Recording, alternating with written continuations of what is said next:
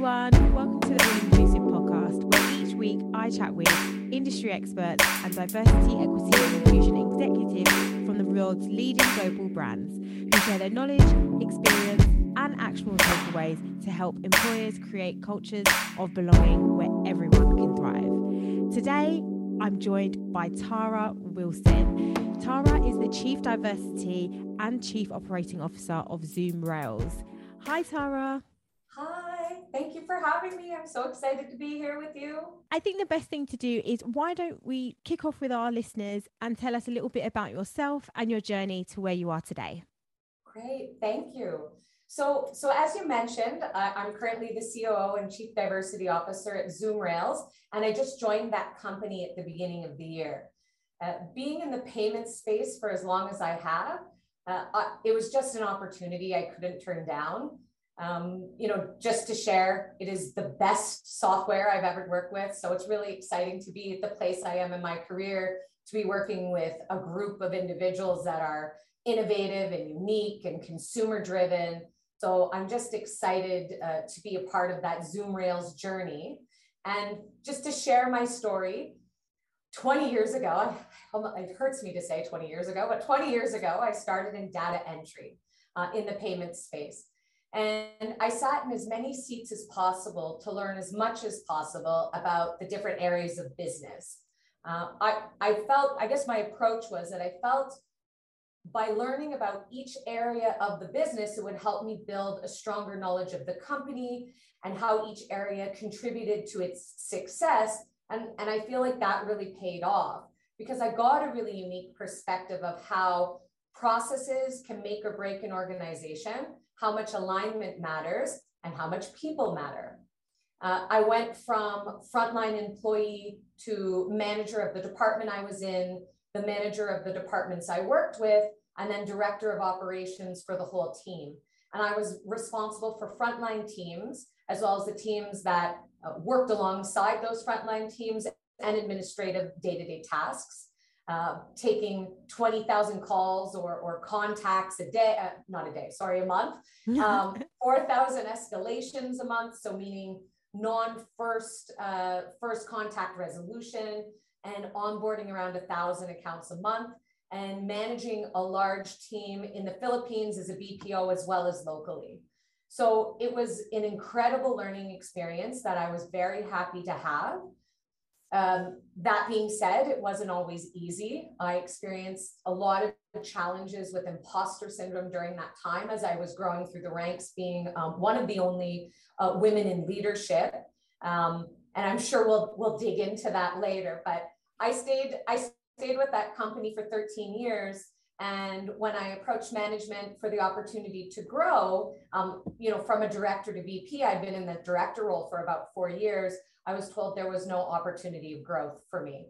So at the same time, I think it was probably the same week, I had another organization reach out to me for a VP of operations role. And I thought, if this isn't the universe telling me to get out of my comfort zone and move on, I don't, I don't know what it is. So, so I, I did that. I moved on to a new company after 13 years um, in July of 2015 and I was the VP of operation managing the Canadian and eventually the UK side of the business, focusing on streamlining and organizations of areas that needed support and attention in operations, as well as a focus on, you know, employee um, collaboration, satisfaction, address some attrition um, situations that were happening um, and what I learned in that first two years going to a new organization was um, I was good at my job and, and I did deserve to be where I was and that people valued and respected my opinion. Um, something that I wasn't feeling very good about at the end of my last role for, for a good chunk of time. So um, just to say, uh, you know, I've had I have a lot of conversations with with people about, you know, when is it time to move on? Trust your gut you know you, your gut when you feel that feeling of i don't feel good um, listen to it so so really um, after what i believe to be a period of my career the period of my career where i developed what my brand was and i started to get confident um, I was approached to manage a full division that wasn't related to my expertise at all, not, even a little. So it was terrifying for me. It took me too long, probably, to say yes. Um, what if I can't do it? The learning curve is going to be too hard. I'm doing what I'm doing really well. Why should I change? You know, kind of all the negative negative chatter in my head. And then I and, and I had great advocates that I was kind of pinging, and they said, you know, just take the risk, take the jump. So I, I went into that division and um, that I had no prior knowledge of, and you know, just kind of as they say, you fake it till you make it, and that's exactly what I did. Uh, the experience was credible. I managed a full company from sales to marketing to development, um, onboarding, support, finance, and even knowledge management. And learned a lot during those four years from a P&L standpoint, large, uh, implementing large systems, helping define processes to line the whole company, our division and other areas with the company, and, and a lot more. And so during those four years, I grew from a general manager to an SVP to chief operating officer and really grateful for my time in that space. And I had a really wonderful leader during those four years who was a huge advocate for my success and growth. And that made a big difference um, for me uh, in, in, again, kind of how I saw myself and starting to really um, mute that chatter that had been going on in my head for many years. So after building the business for four years and seeing many successors waiting in the wings, when Zūm approached me for the opportunity not only as chief operating officer, but chief diversity officer, um, I knew the timing was right, not, not only because I had all these worthy employees who were ready to take the next step, and that took me leaving the organization, but because selfishly I wanted to be part of what Zūm had to offer. And so now we're caught up. This is today. Great. Thank you so much for that. I think um, you've touched on so many uh, good things there with regards to like in your journey. Um, I think the imposter syndrome is something that um, across across the board that it's something that quite a few people struggle with and it's something that I have myself struggled with as well. Um, it is a difficult thing to try to overcome, but I think for what you're you've said in what you've experienced is that you had a really good leader um, to help and to drown out those those voices um, which which is great um, and i'm i can only imagine like as you explained how how much it was able to propel you forward and to feel more confident that you can do the job. Um, yeah it made a huge difference for me to know that someone was in my corner. And, um, and I think that it's a challenge for a lot of people um, when they're growing because they say, I don't have that leader, I don't have that person. And my advice is always just find any advocate.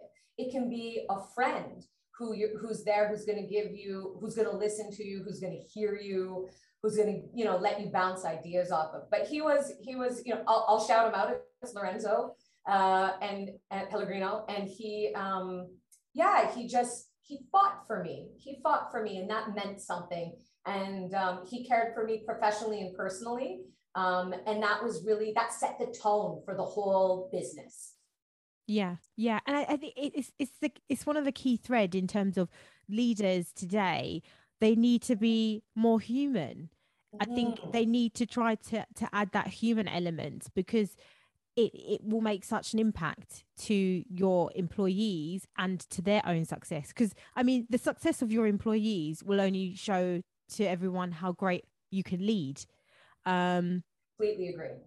So, you've given us some background in terms of your career and your your journey into kind of operations and, and and now being the chief operating officer i'm curious to know the diversity equity and inclusion side of your role and why are you doing DEI? Sure. Um, during my many years of growing up in the business, I, I decided to get involved with the, with a lot of networks, um, you know, payments and fintech. And then um, there started to be kind of subgroups of those networks, which was women in fintech, women in leadership, women in business, women in payments, and, and I guess just general um, mentoring networks.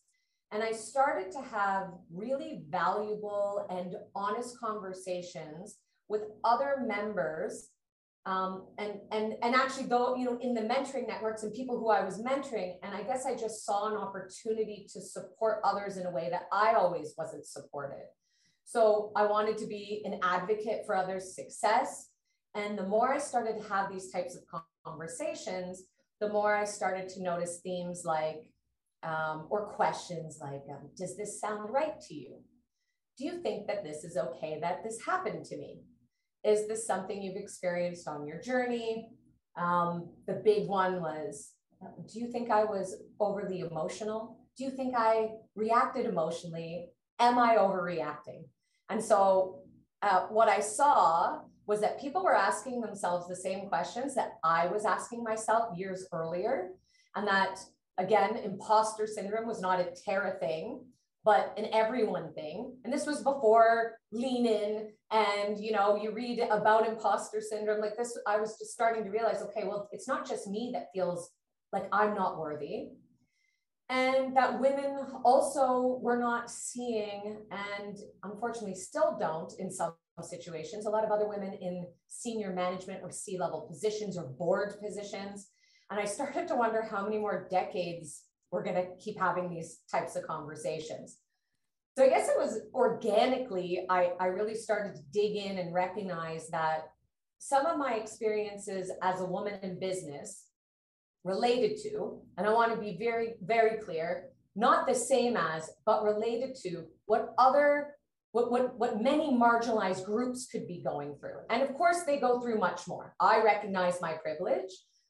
But I think what I saw was that there was an opportunity to try and learn about those specific experiences and feelings that were coming from microaggressions, from lack of inclusion, the void of feeling that you don't belong, and for me to try to appreciate them, be aware of them.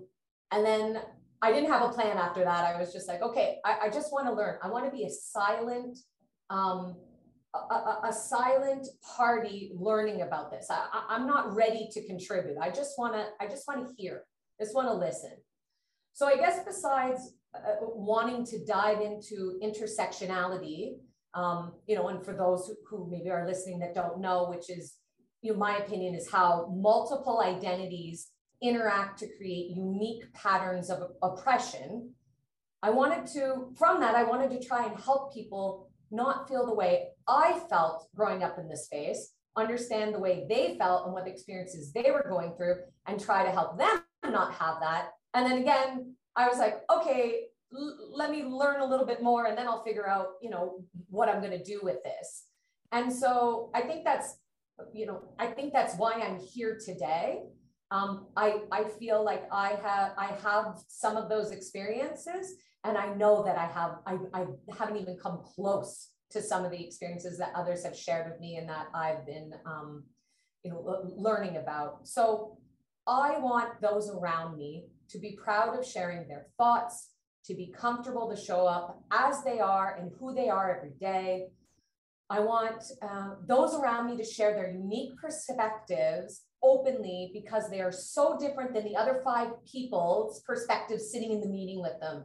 And maybe that could help bring aha moments to the business and make us better. There's lots of stats that prove diversity is, ne- is necessary for growth inside a business. So I maybe, I guess to circle back, I don't think, you know, you do diversity, equity, and inclusion. I think you believe in it because you're committed to trying to build a better, more inclusive business world.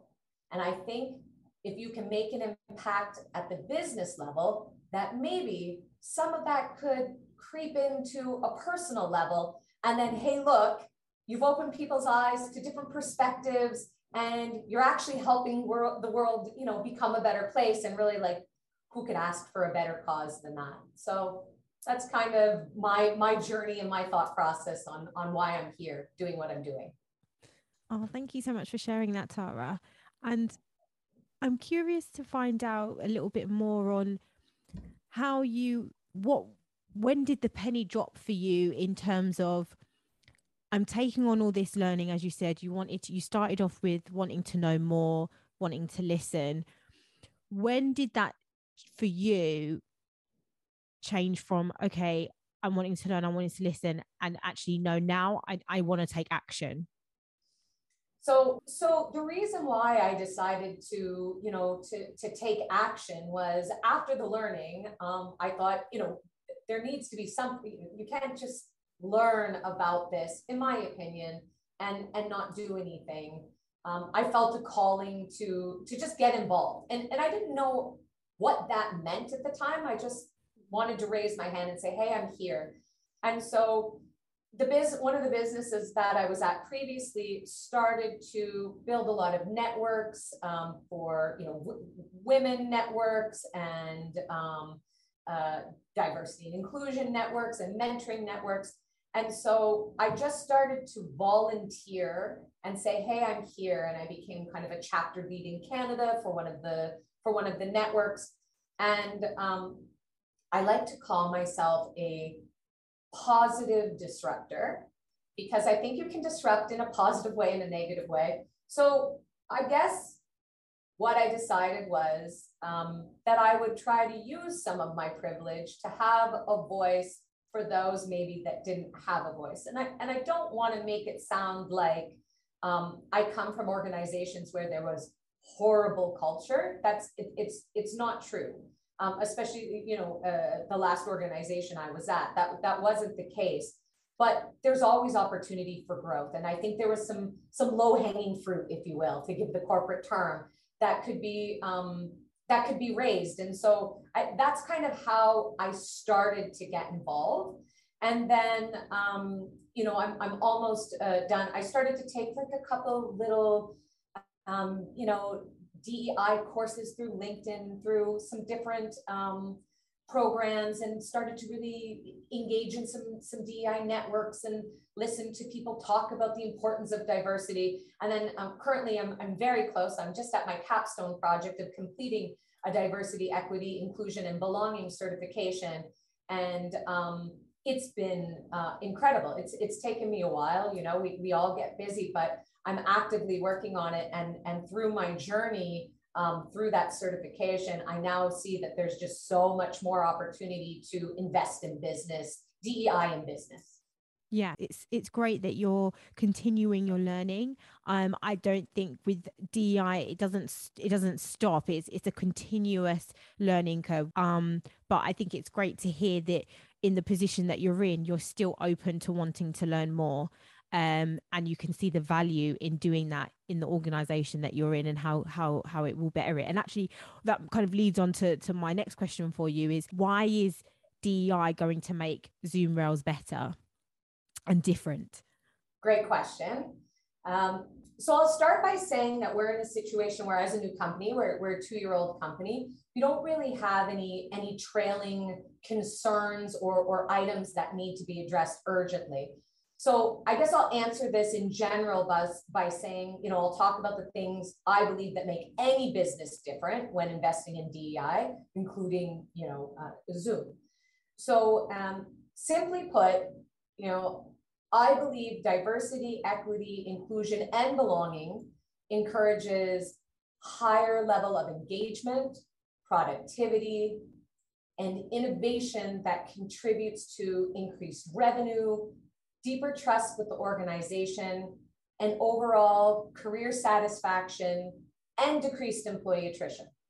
And I believe this because I've seen it and I've experienced it through my years of leadership and my many, many years as a frontline employee. So, what I think helps me be a good leader is that I know what it's like to be on the front line. I did data entry, I took the calls, I built the terminal files, I got yelled at by the customers. I can relate to those who I work with. And I worked my ways up through the ranks. And I know that during that time, that when I feel, when I felt or you know, anyone, when they feel like they can be open, when I felt like I could share my true thoughts and concerns, that I felt listened to, I felt heard, I felt respected. And in my experience, that's really all that people want. They want to know their voice is valuable, um, that they're being included in voicing their opinions about decision making that affects them, and that they're truly part of the team and not just a body filling the seat. So again, speaking of privilege, I recognize that as an executive and decision maker, it's easier for me to have an audience that will feel like they have to respect my feedback because there's that um, authority aspect. But I would like to foster an organizational culture where everybody feels like they can be heard, regardless of what their title is, or if they're only if they're the only person in the room challenging status quo. And I think that is what makes business different is people feeling like, like they're people and not numbers. And I guess, you know, to, to, to couple with that, I'm I do mentor a lot of uh, different people, um, and it's really telling for me. You know, during the Great Resignation, which is still happening, um, to see the shift in the reasons why people want to join an organization. So my, my experience was that it used to be mostly about salary and career growth, and those are always going to be important components. But now there's a shift that culture and DEI efforts have become much more of a priority for those who are looking for new opportunities as well.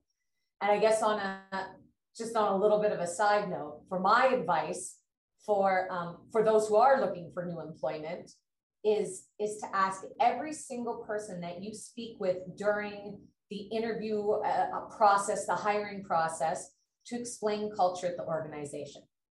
Do the comments align? Are they using the same verbiage? Do they have a hard time explaining what their culture is like? I suggest, you know, asking about what's most important to you as someone who's looking for a new role. Like what's your commitment to DEI this year? What goals, what targets do you have? And so again, I think this is important for businesses to take note because culture matters. Inclusion matters. People, you won't even get someone in the door let alone get them to, to, to stay at your organization if you don't start investing in that feeling where people feel good when they come in every day that they they feel appreciated it, it it matters and it's and it's a big shift and it's an exciting shift for for businesses that are paying attention. Yeah no totally. And i, I think it's just sometimes i feel like it, it just seems common sense. Is it not just common sense? I mean would you not want people to who are working for you to enjoy coming to work? To feel like they can that they they feel like they're heard to not have to feel alone and that they're included in the conversation and that they're actually contributing to the success of the business.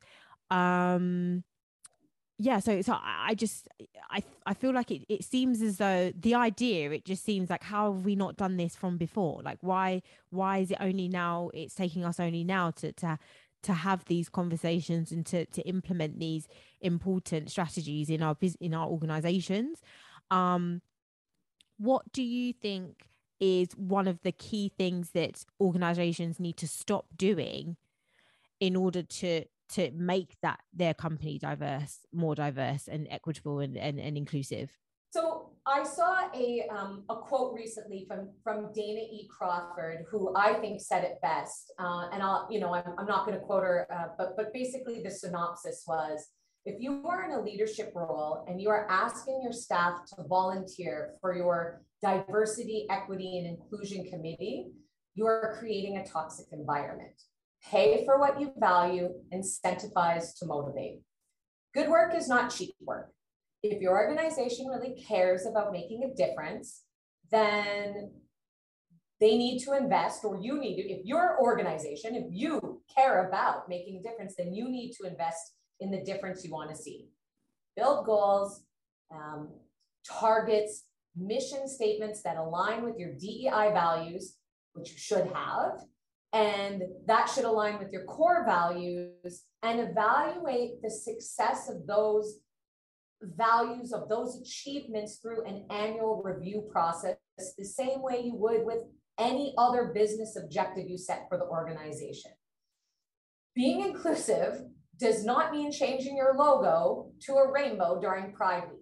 It is a very large pet peeve of mine. It doesn't mean anything if there's nothing behind it. Actions speak much louder than words and symbols. If you care about your environment, then you'll do something about it. And I guess the other item I'll shout out is stop saying you have a great culture if you allow leaders and high performing staff to bend the rules. So um, there's another great quote, and I and I, I don't know who said it, but it's that your business culture is defined by the worst behavior you allow, and that is something that sticks with me. Mm. And if hmm. you don't have policies in place that clearly define what acceptable workplace behavior is, you should not walk but run to make that happen. And every single person in the organization needs to be held accountable for the standard you set. Yeah. So those are some of the things that that I would advise. Pay for what you care about, invest, and um, you know, don't just stick a flag on your logo for the month of Pride Week. Um, it's to me, it's insulting. Um, if, if you're if you're going to be an ally, then then find out what that means. What's important inside your organization. Um, survey your people, see what they need, see what they feel is missing. Talk to them about actions, and then and then set those actions in place. And yeah, again, you know, um, I've seen it time and time again. I've heard it time and time again. You have a leader or someone who's been with the organization for a long period of time and they go, oh, well, that's just how they are. They don't mean any harm from it. Then that's how your culture is defined. Yeah, no, totally. I mean, I think sometimes from from an individual perspective, I know myself where I was experiencing uh, microaggression or or I saw someone doing something that that they or a C-suite doing something that wasn't really in line with with the policy that we have in place and you can see them get off with it like and, and literally not even get scathed with any sort of disciplinary disciplinary action nothing like that. Um but yet you have a, an employee that is at a lower level um who may well have done something very much similar not not too different. Um and I know you no longer see them again. They're they've they've had disciplinary action and they've left. Um, so I think it's it's so important to to set the rules so that they're fair for everyone and that they fairly apply to all, no matter where you are in the organization.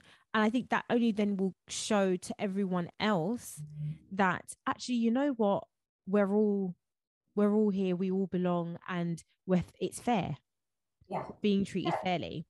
Yeah, it's part of you know it's part of the a little bit of part of the equity equity piece of it, right? Where um, you know everyone should be treated fairly based on um, you know who who they are in the organization shouldn't change the policy and the behavior. Uh, you, it just it's like do as I say, not as I do yes. right and that, yes. that that means nothing. It means nothing. And it it destroys your reputation as a brand. And people your employees don't take you seriously anymore. They they, they go you know oh look at me. I have to come in every day at nine to five. But um you know um uh, Sam over here, he's able to come in, you know, at a different time because I heard he's dating, you know, this person in the organization, or, you know, you, you, we can we could come up with a thousand examples. Um, the, it's the reason I bring up that is because I think that's one of the differences is that there are policies in place for the way that you're expected to show up being on time, getting your work done, hitting those objectives. But the cultural policy sometimes is not strong enough and and it allows for shades of gray which um, is not okay. And it causes conflict inside the organization for sure. And again it's just the employees don't take you seriously they don't take leadership seriously if they see that someone is allowed to do something different than everyone else. And your, your example is perfect that um, someone else gets um, you know they have some kind of disciplinary action for something that someone else is doing that they don't you know and everybody knows.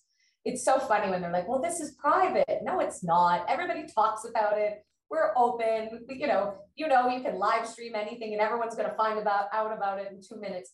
To think that um, you know, I, I'm not promoting that there shouldn't be things confidential, but to think that people don't recognize that and that they see it and that it's obvious is um is is is not right. It's everyone knows what's going on. They see it, they hear it, they feel it, um, and they fear it. They fear it as well. Mm, mm. Um. So, moving on to, to to my next question for you, Tara. Um. How do you find the balance with your work and your personal life? Because we've talked about DI and and uh, the human element. Um, how do you find the balance? The work life balance question. Mm. I'm not I'm not great at it. I get better um, as the years go by. But I will tell you, um, at the beginning for me uh, with COVID, it was very challenging. I thought it was bad before. Um, it got really bad for me for about six months because uh, my office was my kitchen. So I'd be like, oh, I'm just going to sit down and do a little bit of work. And then, you know, I'd go watch TV, which is right beside, and then come back and, oh, I'm grabbing a snack and, oh, there's my computer. So, so I, I didn't do, you know, I think it, I'm, a, I'm a work in progress always. But, um, you know, for, for the DEI journey uh, at Zūm, uh, I'm just starting out. So I think I'll, I'll definitely need to come back in like six months or a year to talk about how, you know, if a, uh, stuck to my commitment to avoid burnout. Yeah, totally. it's yeah. recorded. This is gonna this is gonna be recorded. So yeah, yeah. we'll do like a side by Yeah, we could do a side by side for sure. uh, our goal right now is is is to define and and build policies, you know, just like what we talked about, related to what we'd like our organizational culture to look like. And we know as we grow, there's an absolute need to put those DEI pillars in place um, that we can all uphold. And I find this especially important as a company that functions 100% remotely. So, you know, in my past lives, I would say that culture was built around the water cooler or, you know, grabbing a coffee. And it's not that way anymore. And I think there needs to be a more concentrated and dedicated effort invested in what culture means when it's not um, free muffins on Fridays, you know, or um, everyone gets candy on Halloween. Like there needs to be more invest, you know, there needs to be more effort put into it. So I guess what I'll say for, for that work-life balance, I'm I'm really grateful to be part of an organization that's this young and wants diversity inclusion to be part of its story. So it's really unique and again a big reason why I joined Zūm and what's exciting to me about Zūm um, so, okay, so back to the question. The way I plan, here's my commitment. The way I plan to avoid burnout for my chief diversity officer responsibilities mm-hmm. is to is to build a foundation, one that we can scale and grow from. And the way I'm approaching this is with the support of our people and culture HR leader and CEO by just to start who are we and what's important to us. So I'm, Rome was not built in a day. We're going to um, attack this in bite-sized chunks and, you know, focus on taking steps to get there and working um, not only with the leaders, but the rest of the organization when we talk about you know what steps we're going to take and make sure it aligns. And things that i talked about you know surveying the staff saying, hey, we have we've we've found these, we've identified these three areas that we think we can focus on. Where would you like us to focus first, and what would you like us to focus on? Because I think that's a big piece that a lot of leaders or organizations miss is they they stress themselves out on what to work on, and they have this wonderful pool of feedback. It's about the organization. Why are you not talking to the organization? Ask the people who make up the organization what's important to them and what they want to see. So I, I think that's that's you know again that really has to do with you know inclusion and diversity. You have six you know people. I was about to say six white men sitting in a boardroom. uh, hopefully that's changing, but but really that's what it used to be right? You have six people sitting in a boardroom who haven't touched the front line in many years, making decisions about what they have decided is important for their organization. And I think that's, you know, that kind of goes down to, you know, it, it, it trickles down to a leadership rule I have, which is the difference between the golden rule and the platinum rule. So do unto others as you want to be done unto is the golden rule. And that needs to change. We need to, to live our lives from the platinum rule, which is do unto others as they want to be done unto. It's not about us. We're where we are. And most people who are sitting in an executive level are happy. They're at a C level, they put their time in, they're in a good place. It's not about us. It's about the people who make up our organization, asking them what they want to see and then making it happen and and leaving our egos and who we what we think out of it and just and just being advocates there's that word again advocates for the people who are inside the organization yeah i think advocate is a is a great word it's it's it's and it's it's a word that is used um i don't feel like it's used enough enough actually um so no. Well, we can hang out. I'll use it all the time. Advocate, yeah. advocate, advocate. Yeah. I think it's I think it's the right word, you know. I think it's I think it's the right word to represent who we can be as a leader, who we can mm. be as a mm. colleague, who we can be as a friend, you know, to give back um, to, you know, to mentoring others. Um, you know, yeah, just just advocate for people, just care about them, just want them to do well, you know, let them be happy. It doesn't, you know, it just makes us all better. I'd rather work with a hundred happy people than a hundred people who feel like they're just numbers, you know? I've so enjoyed our conversation, Tara. I mean, just before we part our ways, um, is it something that a question that I ask all the leaders that I speak to um, before we leave? What advice would you give to the DEI leaders of tomorrow? Um, it, that's a wonderful question. And it's truly advice that I'm taking myself, which is start with the pillars the foundation, um, somewhere you can scale from uh, and just start. So uh, maybe what I can do is I'll share I'll share what my roadmap looks like, and maybe that will help inspire um, some of the leaders of tomorrow, or or even if you're not a leader now, for you want to be a leader yes. uh, for tomorrow. So I think the first thing that you start with is you need to determine your mission statement. Why do you make your product? Who do you serve? How do you add value? Um, these are important questions to ask to help determine why you exist and how you want to be represented. And there's many of those questions that you can ask and answer those questions and then do the five whys. So why do you make your product? Um, because, you know, to help the consumer. Why? And then that why, you know, dig down to the to the to the depths of the of the real um, reason of, of your existence. And then next, I think you and I do think you need to go in this order is you determine what your vision statement will be. What's going to be your big, bold, fantabulous, outrageous goals that you want to hit in the next five to 10 years? Um, it needs to be something that you actually have a chance to achieve, something that you can share with the whole company that gets them excited. And it should be vivid and engaging and tangible and um, easily digestible. So people should get it as soon as they hear it. Um, if you have to explain it, you got to rework it. And then next, I think the, the focus becomes what are your core values?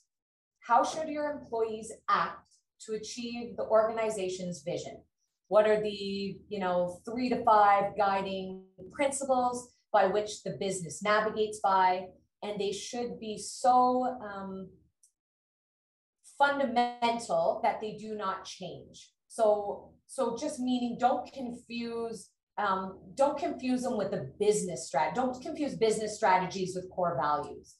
And it's really like what the business stands for and and will uphold at any cost. And all of those need to align and they all should be the foundation of how your organizational culture will be built. And it should align with your DEI values. It should be very easy inside of your mission and your vision and your core values to have that um, assessment of whether you're upholding you know the principles that are important for inclusion and belonging and um, you know for the organization and then i think you know, one of the fun things that I would say, kind of as the last piece, is build your rituals. Um, how do you engage and how are you going to reward? Is it going to be every time you hit a milestone, you, you know, everybody gets swag? Is it is it service awards? Is it um, one time a month? Uh, everyone's you know gets to Uber their lunch uh, and they get to expense lunch and everyone eats you know together while they're playing trivia. Uh, rituals matter, uh, and, and I think it makes a big difference in bringing the business together. Talk about inclusion. Everyone gets included in those rituals, and just like you know, just like in our personal life, I think we can all think of holidays or events um, that you know at um, at Easter or or during Hanukkah or you know whatever whatever your religious or family ritual is that you do something you know um, you know my mother was Jewish and my father was was Christian so we did Chrismukkah and we would you know get to do some Hanukkah stuff and then we also got to do some Christmas stuff and that was our ritual and it meant something to me and it's something that I've continued on with um, you know many years later so um, I think it's one of the biggest parts of bringing people together and really helps with that sense of belonging. Well, Tara, thank you so much again for joining me today. I've really enjoyed our conversation and I appreciate all of the information and, and, and insight that you've given our listeners today. Um, how can our listeners connect with you? Oh, thank you for asking. Um, please uh, find me on LinkedIn. That's probably the um, the easiest way. I'm, I'm very active on there. Uh, and it's it's Tara Wilson. I, I can send you over a link and um, if, if, if you want to post it somewhere, but it's at T A R A W I L S O N and Zūm Rails is spelled Z U M space R A I L S. That's great, Tara. I will have all of your connecting um, links here on when we post up the podcast, so everyone will be able to easily locate you and connect with you. No problem. Wonderful. So I will I'll be knocking on your door in about a year and we'll we'll reconnect to see yes. how the journey's going. Yeah. Yes, yes. And I wish you all the best in in, in with Zūm Rails and and your role and your career. And um yeah, I literally I really do look forward to speaking to you soon. Thank you so much. Have a great day. You too. Thank you. Bye. Thanks,